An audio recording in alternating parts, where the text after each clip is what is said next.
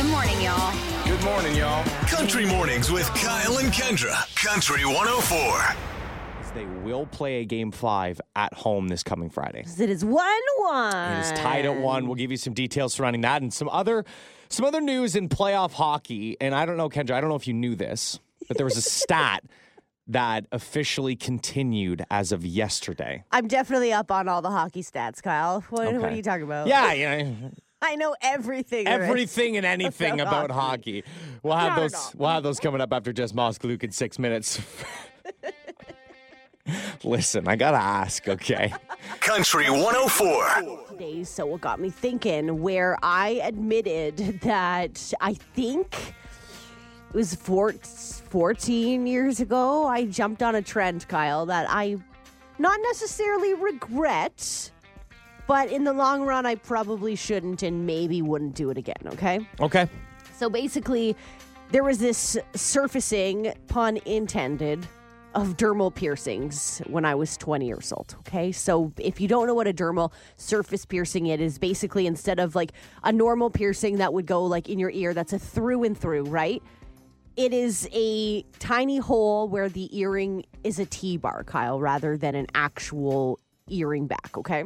Yeah, I remember that. So you can, if you see people that have like diamonds or things like that, like on their face and things, are usually a dermal surface piercing. Sometimes people are Okay. smart and use stickers, but I have a songbird tattooed on the side of my ribs, and I thought it would be a great idea to get a dermal surface piercing in the eyeball of the songbird, which Great idea. it looked so cool It always does. for a few months until it ripped out of my side while I was sleeping in the middle of the summer and got stuck to my bed sheets. And I said, never again.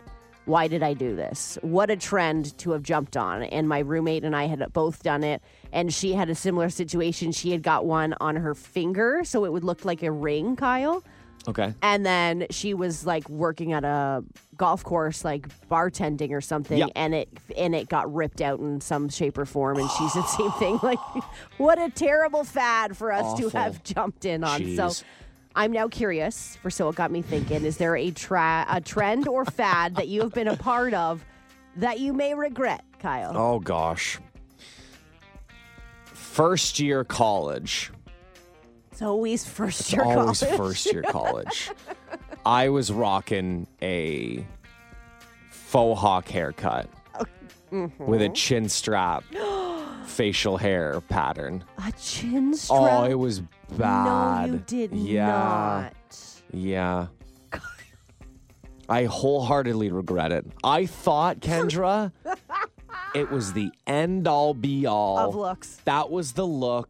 It's gonna get the that it was never going to go out of style. And my goodness, did it ever fade a- awfully. I love. It. If I could take answer. that back, I'd take that one back for sure. if I could see it, The full person- hawk, less so, because it's it's short hair. Yeah. You could play around with Hair it a day. You could- you around, could- yeah. yeah. But it's the chin strap one for me. Like it's at no point looking back at it. You know, like when you see yourself way back in the day and you Yeah. go, like, oh, like remember those pants? Like I remember when those were in, but like Yeah. now you're like, eh. at no point do I look at it now and You're go, like, "That man, good that was good back then. I knew- Not even close. I knew a group of guys Awful. that were all about the mutton chops for a while. so you and the chin strap and the mutton They chops to me go are hand just in hand. trends that should not come back. Country 104. So then let me expand that to you, Kyle. If you had a double driveway, would you have a choice car? Yep. You would. Yep. The new one. Yep. no surprise. Yep.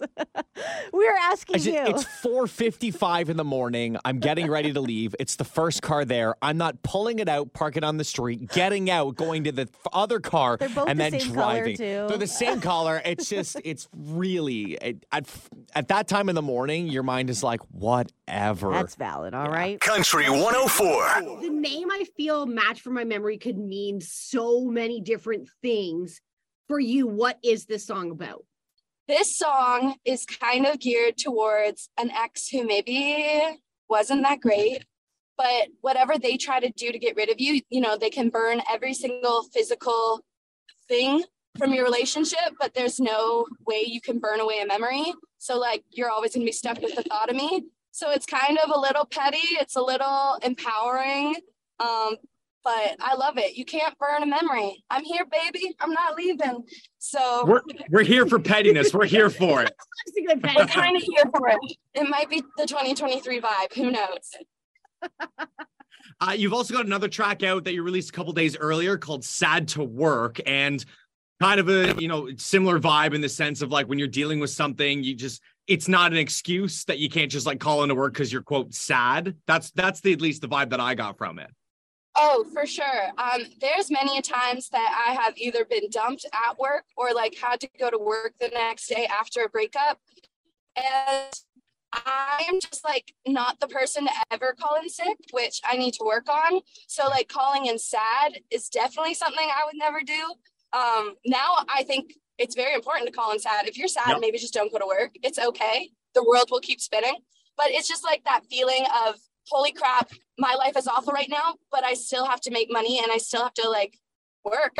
And it kind of sucks sometimes. Did you just say that somebody broke up with you while you were at work? To you know what? Yeah. like you get the text and then you get back together and then you break up and it was a very toxic relationship on both sides. So you know what? Life happens and you just gotta cry and cry in a bathroom stall and it's okay. Country 104. Firework noise.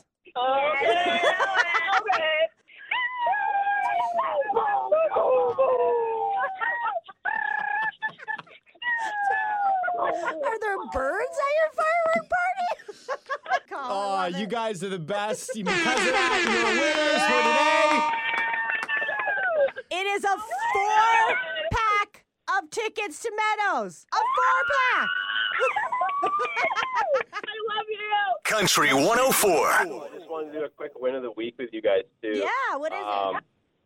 it- it's it's you guys. You guys are my win of the week.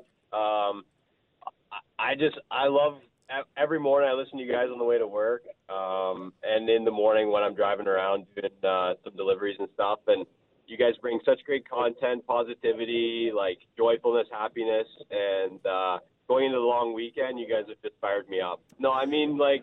I've I've dabbled in a couple other morning shows, but I always keep circling back to you guys, and definitely the best morning show on radio. Country Mornings with Kyle and Kendra on Country 104.